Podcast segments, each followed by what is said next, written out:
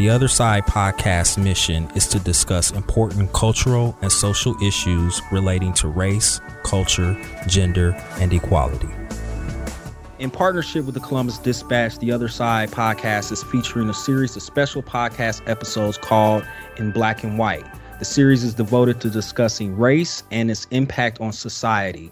Dr. Terrance Dean and I will be interviewing scholars, community leaders, and artists in relevant fields to try to answer some of the most important questions related to race and the Black experience. And joining us today is Dr. Donna Ford, who is a distinguished professor in the College of Education and Human Ecology at The Ohio State University. Dr. Ford conducts research in gifted education and culturally responsive, multicultural, urban education, and anti racism. Thanks for joining us, Dr. Ford. Thank you for the invitation. Yes, thank you so much. We're excited to have you here. Um, I'm excited. Um, we've been trying to make this happen. Your work is so extensive. I remember um, when I was a student at Vanderbilt and reading your work and being introduced to you. Um, so I'm very excited to have you here um, to discuss um, you know, gifted programs for students of color, but particularly now that we're in a pandemic um, I've been thinking a lot about what's happening to young um, children, particularly young kids of color, and in various schools throughout the country, but here in the state of Ohio, how that has impacted their learning, particularly those who are transitioning from high school to college, because you know I'm on the end um, experiencing students who have not had the formative introduction to a college experience because they've missed the first, well, I guess the last two years of their um, high school experience and then transition right into a college experience. And a lot of them I sometimes are not at the level where I was hoping that they would have been. And I'm wondering overall if that has impacted gifted programs, um, the way they're teaching or the way they had to restructure uh, the disruption for students in their homes and the school life. So I want to get your, uh, you know, your professional insights into that. But what should we be looking for, and how should we start advocating now for students who are in those gifted programs, but also students of color? Period. Um, where we're starting to see, like, you know, students who are suffering, particularly during the COVID pandemic. Well, those are some important um, questions, and I'm glad that um, you're asking them. I really think that just overall, just students, period, whether they're gifted education students or um, special education students. Yeah. I think that we're all, they're all um, having some backlash and suffering from the pandemic, the COVID pandemic. But I don't think that there's anything that stands out in terms of gifted um, students being disproportionately affected. So, can we explain then how the pandemic um, would particularly impact students of color differently from their, I guess, their white counterparts. You know, if that makes sense, or or that, or, or have we not seen that yes. happen yet? Oh no, um, we're definitely seeing um, a backlash and the negative impact for um, Black students, especially those who uh, live in poverty or those who come from backgrounds where their parents don't have a college degree or an advanced degree. So, for example, they can't um, or don't know how. They want to, but don't know how to um, homeschool their children, to teach their children. Um, you know, while they while schools are closed uh, for various reasons. So, like for today, um, Columbus City schools, all the schools are closed. And when I heard that, um, I think, you know, what about those families who, um, one, can't take off from work, but two, who uh, can't um, continue to educate their children. My grandson, he's 10. He's here with me this morning unexpectedly, but I'm very happy. And he brought in a school project where he um, thankfully is doing a project on Dr. Martin Luther King Jr. And I'm looking at it thinking, okay, I can help you. Well, what if you had another grandmother um, who is not in education or don't have does not have an advanced degree how would i be able to help you more what i mean you have a grandmother who has several computers here and he has his own plus they're connected not only to the internet that is reliable pay lots of money for it but it's reliable fast speed but it's also he can wire, wirelessly uh, connect to his um, his uh, to the to the uh, what do you call it the the printer. Right. So he has all the advantages um, when he comes. Well, first of all, you know, his own home, but when he comes to visit um, his grandmother. So a disproportionate number of black children um, they live in poverty or let's not forget this group their families are the working poor mm-hmm. those essential workers so the working poor and i used to teach a class on this all right, when I was at Vanderbilt, but I certainly still talk about it in all of my uh, classes and places. But the working poor would be uh, someone who works at a daycare that can't not afford daycare, someone who's a, a car, an auto mechanic, but can't afford a car. Mm. Okay, so I mean, it just really hurts my heart that that population is really neglected in our discussions of who gets um, further disadvantaged by this pandemic. And Dr. Dean, I want to say some one more thing. You know, you you already know this.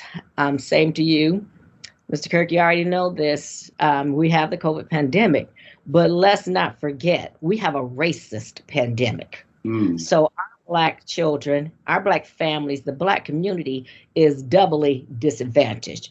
We're in a pandemic that existed before mm. COVID. Let's go back to, you know, 1619. Let's right. keep it real.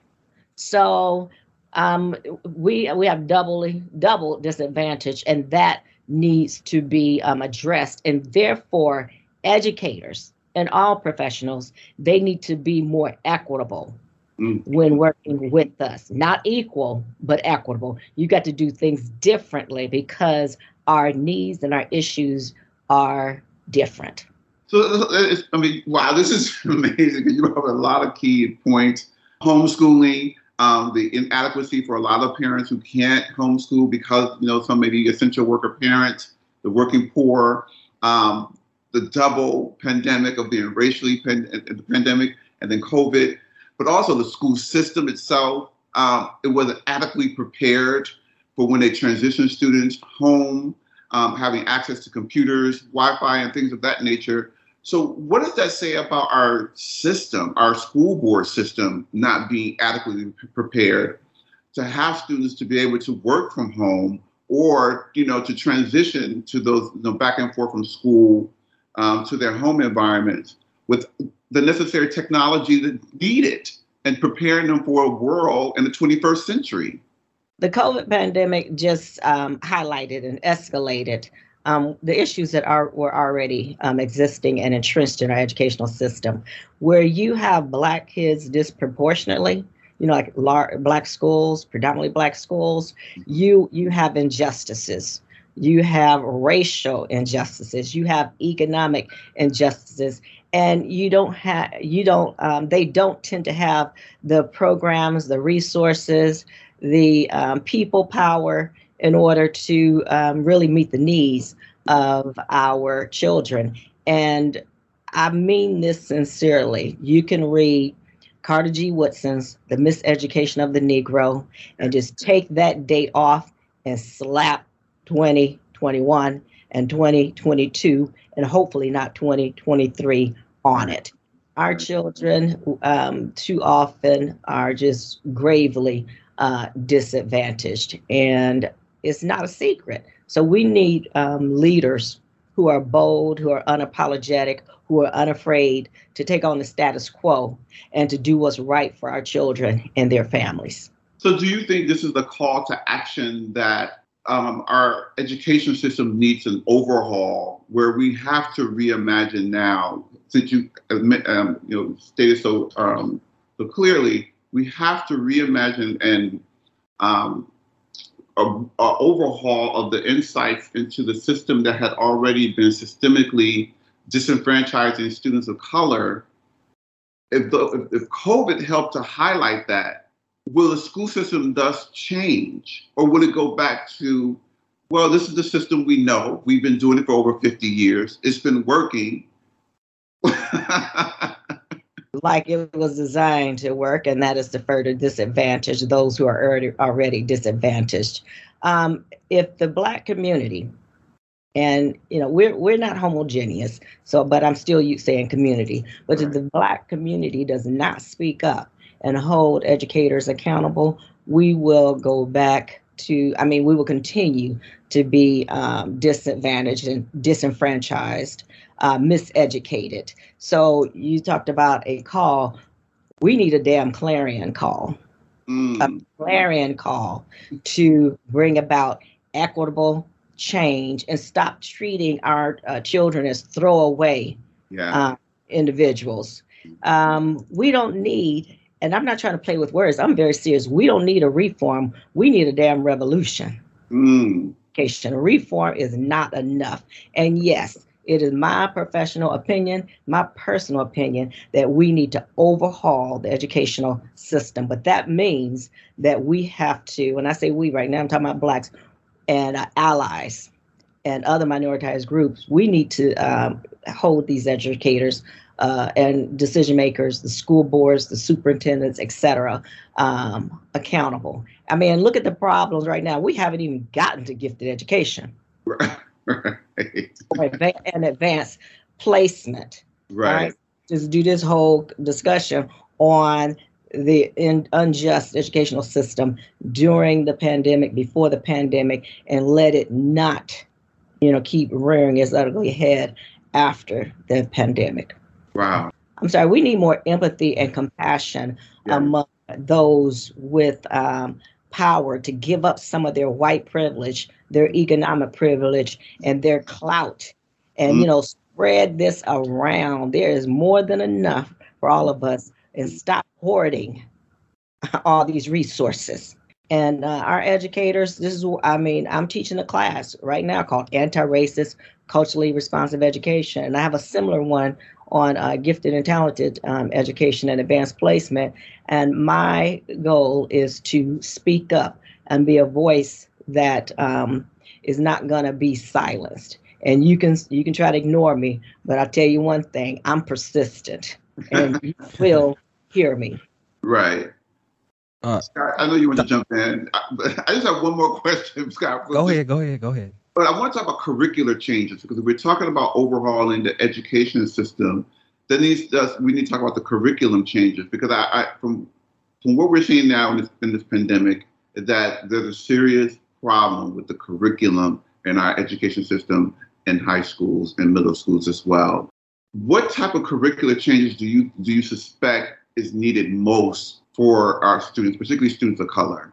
Well, if I can, let me uh, narrow it down um, to two uh, things, um, but I can certainly uh, talk about more.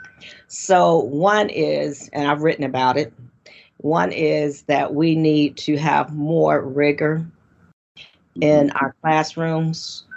Um, just in any setting overall, but where there are where there are black and other minoritized children. And I say I've written about this, I've said this, what black children are getting now is not too often rigor. We're getting rigor mortis.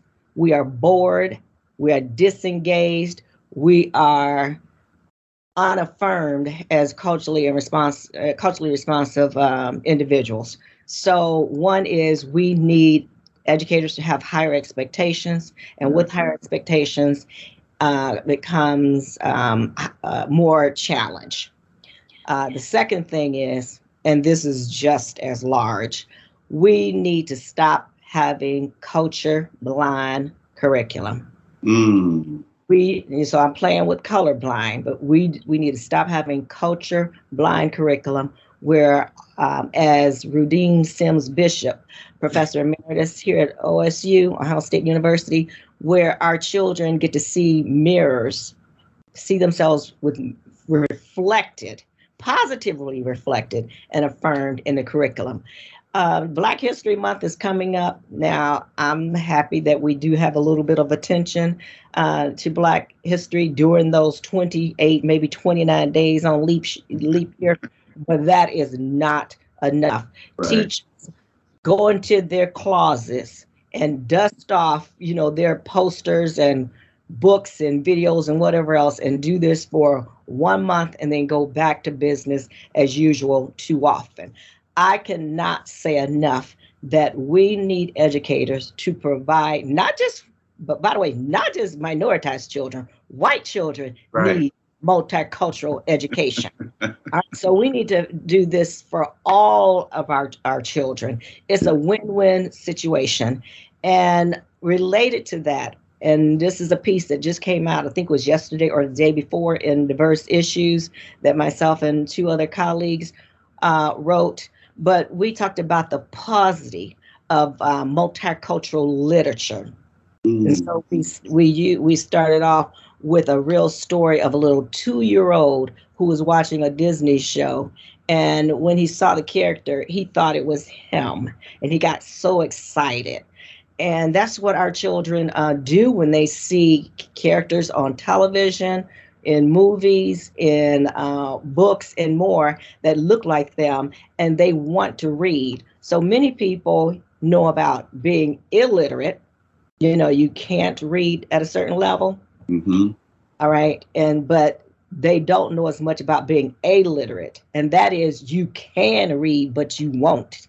You can read, but you don't. And we have our children talking about, I don't want to read that. I want a book with a black girl on it. I want a book with a black boy on it. I'm not reading that. Right. And it's real. So we need to be more responsive with this curriculum. Last, I'll say I developed in 1999 what is called the um, Ford's my Bloom Banks matrix. So it's based on Bloom's taxonomy for rigor and it's based on James Banks' four levels of how to infuse multicultural content in the curriculum. So the two lowest levels, no. The two highest levels, yes. But most schools are at the two lowest levels, which is additive, I'm sorry, contributions and additive. They're not at transformation and social action slash social justice. So again, it goes back to miseducation. Right. Um, so yes, we need rigor and we need relevance. Mm. Mm. Wow. Dr. Ford, talk about your field of expertise, which I find fascinating, and the whole gifted, talented education system across the country. Can you briefly tell us what qualifies a student to be labeled as gifted? What does what does a student or child have to do to earn that classification? A very important question, and some of your um, listeners would be surprised, may be surprised to hear this. Special education, there's a federal mandate. Gifted education, or I prefer to say gifted and talented education, um, there is no federal mandate. So if there is going to be gifted education um, identification mm-hmm. and education um, classes or services, it happens at the state level. And you can have a state that um, has a mandate to identify, but not a mandate to serve and um, or not get fundings and that's how Ohio is in one is is one of those um, states. You can have a dis a, a state where there is um, no mandate, but then they but they still may give partial uh, funding to try to encourage services. So it is it is just a hodgepodge. So and, just to clarify, basically in Ohio, there's a requirement to identify students who could be gifted and talented, but there's no mandate to actually do anything once they they've been identified. I mean, so imagine that you get a letter, you know, your child is gifted, and I'm being facetious. Oh well, that's not my problem. You find out what you're going to do with this child. Got you. For parents, us particularly for this conversation, parents um, who have children of color, parents of black children? Should they be trying should black parents be trying to get their kids into these programs regardless of whether they've they've been identified by somebody else? Should black parents be pushing for this? And what is the benefit of of having your child in one of these programs? What does it does it give them a leg up? Does it give them an advantage over the other students? Dr dean mentioned some of his students in his classes seem ill prepared so if if we have more uh, black kids and students of color in these programs, would that prepare them better for uh, for college level classes? Yes, I guess so is let it me, worth? um, work backwards with your um, your questions.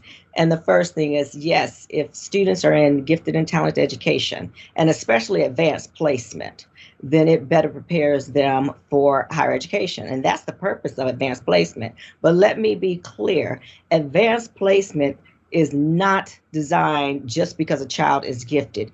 Any child who expressed an interest in taking uh, college preparation uh, classes or college like classes, mm-hmm. they're supposed to be um, allowed to take gifted education, to take AP classes, I'm sorry. But we have school counselors and educators who use AP only to serve gifted students, which is a, a violation of the College Board's policy. And that goes back to this um, the racism and the classism and the deficit um, thinking. So you don't have to have an A. You don't have to have a, all, a high test scores to take advanced placement. You say, I'm interested in advanced placement, or the family communicates that. Um, the second one, is there a benefit to taking gifted education? Um, you are not privileging uh, students by um, having them um, enroll in gifted education classes if they truly need more challenge. So what you have is you have the general ed curriculum and you have students who are challenged by that. When you mm-hmm. but you need more than what the general education um, curriculum offers, then you require gifted education classes. So that could mean you need um, more um, depth and challenge in um, uh, in math or in science or in language arts or in you know social studies slash history. So it's those core areas that um, those four core areas that are looked at. And the belief is and it's true if you require more challenge and you don't get it then you become and you which is my this was my dissertation a gifted underachiever. So no you i mean it's gift education and advanced placement are misused and abused. And so people look at it as, you know, you need something special when really you is not something uh, special. So we, we need to make sure our children are uh, who really require more challenge are in gifted education classes. But what happens is you just have to be white and higher income, and you can pay and bribe and do other kinds of corrupt things to get your child in gift education. And that is prevalent. The last piece I'll say is um, the number. Okay, so black students, I'm using data from the Office of Civil Rights, the Civil Rights Data Collection, so OCR. Mm-hmm. And um, you can just go to um, ocrdata.ed.gov, and within minutes, you can calculate underrepresentation in the state in the nation, in the in the school district, and down to the school building, down to the school building. So, okay, so it gives you the demographics of gifted education and all other um, uh, just a uh, oh, it's just so many other variables, but we're talking about gifted education. But let me say the number one reason that Black students, more than any other group of students, are underrepresented in gifted education and advanced placement is that teachers do not refer us. And I want to be clear. Okay, so here you have, you know, um, Dr. Dean who has a PhD. You have mm-hmm. a, a, PhD.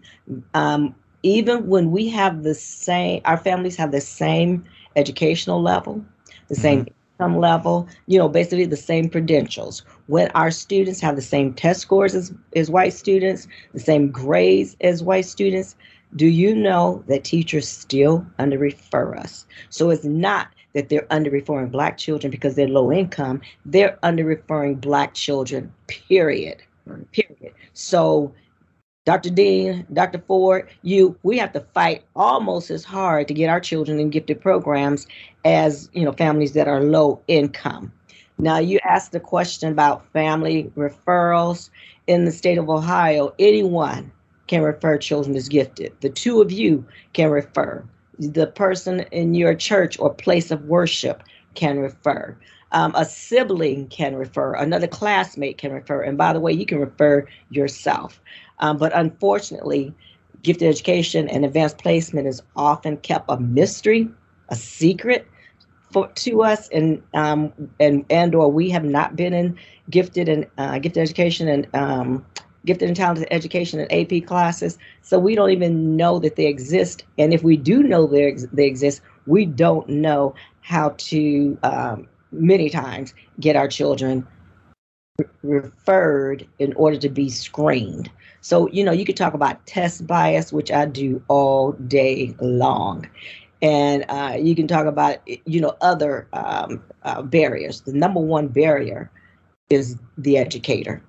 Yeah, and, gotcha. and we're talking about this primarily white, female um, population. So when I say we're underrepresented, I'm saying that OCR data indicates that um, Black students are, for example, 19% of public schools. However, we're only 10% of gifted programs. Only 10% of gifted programs. That is about a 50% discrepancy. And you might like, okay, well, how many students are we talking about? We're talking about hundreds of thousands of Black students every year, every day not being identified as gifted. So going back to your question, um, Dr. Dean, about you know this pandemic um, and just you know education in general. Well, we also have those who need more challenge. Um, these are Black students being further and further, uh, you know, behind. Right. So I want to ask this question um, because I mean, which is thank you for laying that out, which is very important of how we get our students to gifted programs, how we advocate, continue to have to advocate, advocate gifted versus advanced placement.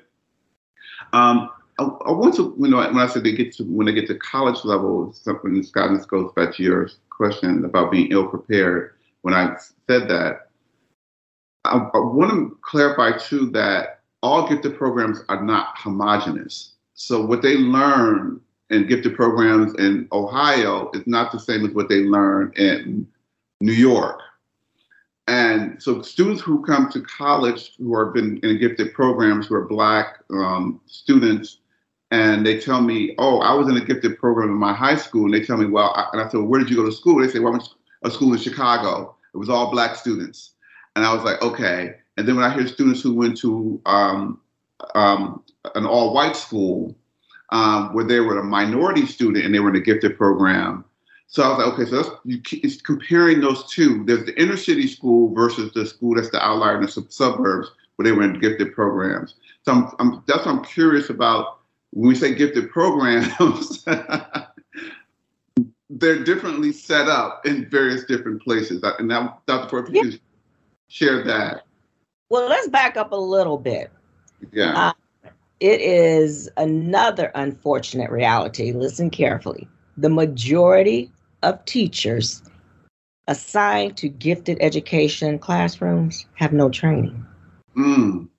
No, they might even not even have a class and yet, you know, a course, yet they're assigned. The majority of universities do not have gifted education um, uh, degrees or even classes. So, where do teachers get their training? I mean, maybe maybe professional development. So um, yeah, the the again going back to rigor, the rigor changes. Um, the services change state by state, not even state by state, district by district. I don't want to name certain schools, say in Ohio or cities in Ohio, but yeah, what you get in school district A in Ohio be different 15 miles away in yeah. school district B. Mm-hmm. And to make it even worse, is you could be in school district A and be on the wealthy side of town and get more challenge and more resources than in the same district but on the low income side of town or the primarily black side of town. So it's not even just across districts, it's, it's also within districts where the curriculum um, you know is is not the same. Bottom line is the majority of teachers again have no training in gifted education, which is um, I'm happy to say uh, I just started and it happened this semester. Um, gifted education endorsement with an anti-racist, culturally responsive, focus here at OSU. We're right now in the intro to gifted education um, course, and it's our third course. Um, actually, uh, was uh, yesterday. All right, so it's on Tuesdays. Um, yeah, on Tuesdays. But um, anyway, uh, what I'm just trying to say is, um, you just don't know what your st- child is going to get when they're um, assigned um, to be in gifted education, and um, it, it, it really does uh, vary. So what teachers usually do is, okay, you know, Terrance and Scot, you you two are in the gifted program. So instead of instead of 15 spelling words, I'm going to give you 20. Mm-hmm. So instead of your paper having to be five pages, you need to write a seven page paper. So it is like more work quantity, but not quality. Right. Wow. Now I, I was I was in gifted programs and I, I graduated from um, East Cleveland Shaw uh, High School. Um, but I also was in the Cleveland schools. In one year, uh, as a 10th grader, I went to a private school on an ABC scholarship. And as much as I hated being at that private, all girls, wealthy um, uh, uh, high school in the 10th grade, that one year prepared me to um, be ready for college. And it did more than the 11th and 12th grade. Wow. Wow. You know, I hope you understood what I just said, what I said. Yeah. So, but if I hadn't gone to that private school, um, I don't think I would have been as ready. Yeah. yeah as There's a text that I read. I don't know if you heard of it called Clueless in Academe. Um, and it's a white professor who talks about how white children from um, elementary to middle school to high school are prepared and trained throughout the educational system around testing, how to write papers, um, how to prepare for a college level um, education.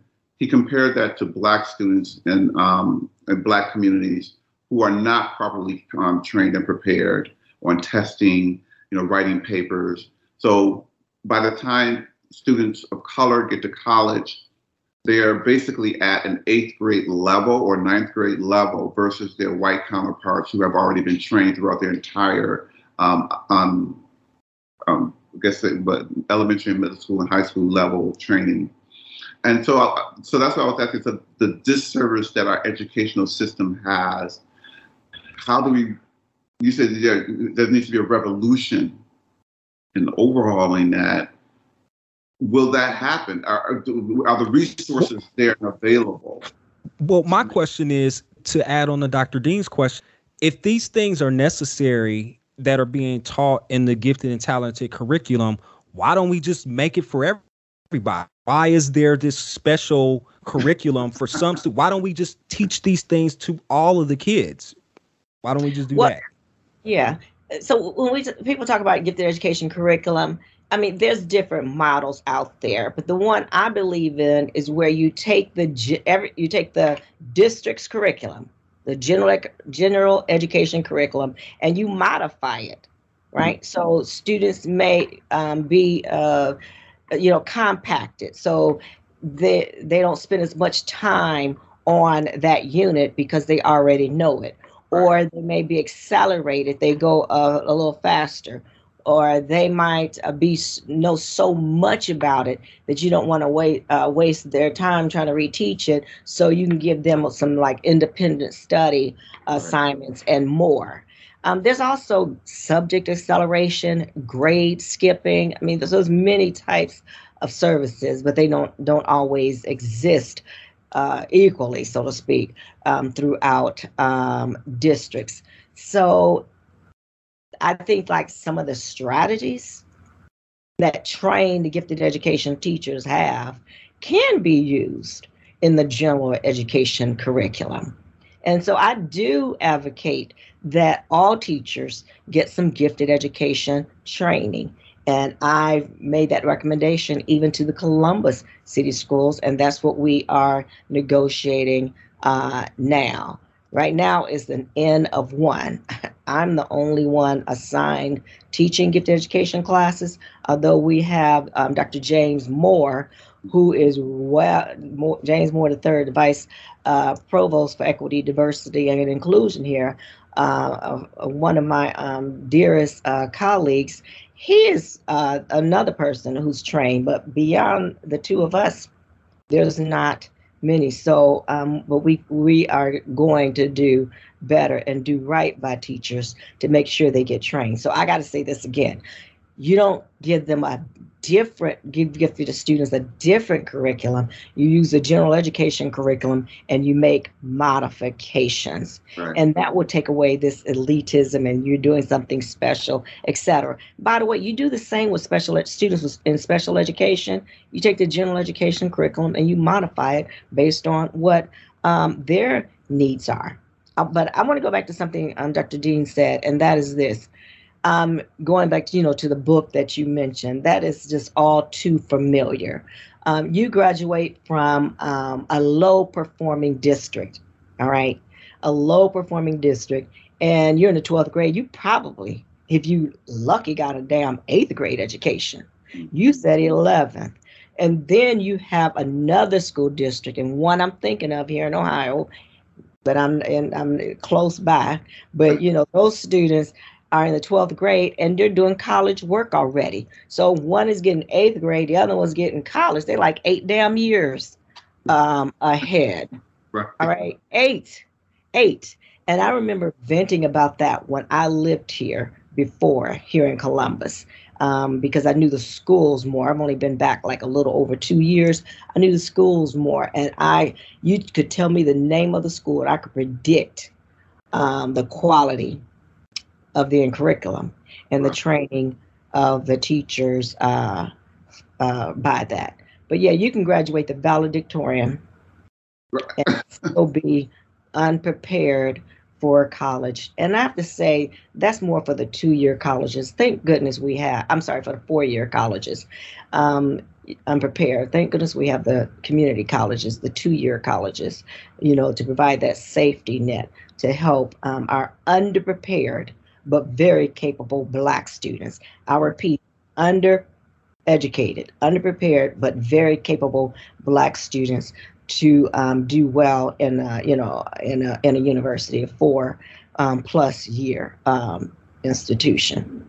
We can go on and on. I mean, this is such an important issue. Um, how can teachers find out about the um, the training that you're doing at Ohio State to register if they're interested in? You know, do they already have to have certain certificates and you know, um, expertise? Um, is it open to others who may be interested in um, being a part of that? And what you and Dr. James Moore are doing as far as being, the, like you said, the two that you know of who are doing this work. Um, how can they find out more about it, and how can they enroll in your in your classes? Well, thank goodness Columbus City Schools knows about it based from my um, uh, time here before, and I've kept up with some of the um, uh, teachers and administrators in gifted education, even when I was a- away. So we have a cohort. I believe it's 20 teachers wow. who are getting this um, endorsement. So you already have to, you know, have your um, undergraduate degree mm-hmm. in order to um, get an endorsement. So this is an add-on, and um, I don't have the papers in front of me, but I believe it's six classes okay. that um, uh, that we you know we will have. And again, we already started with the intro um, to gifted education, gifted and talented education class right now, and some other schools school districts, I'm sorry, have heard, you know, that I'm back. And so we are having conversations about can we have um, a cohort of their um, teachers.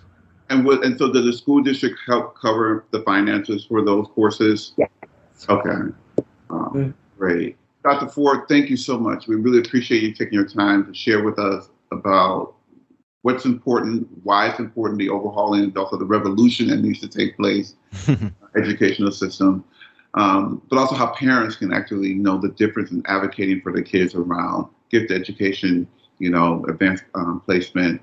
Um, it's so much to take away. But hopefully, we can bring you back again. I'm pretty sure people are going to have a lot more questions because this pandemic just really did, like you said, shock, me shine a bright spotlight to shut light onto our systems um, and the disadvantages that continues to on the highlight for us. So thank you for your time. Yes, thank you.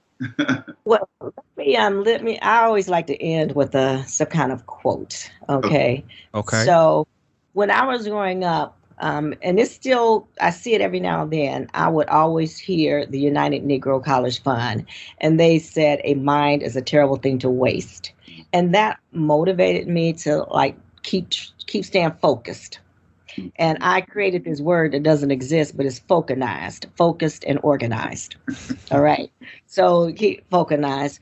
But anyway, the United Negro College Fund says a mind is a terrible thing to waste.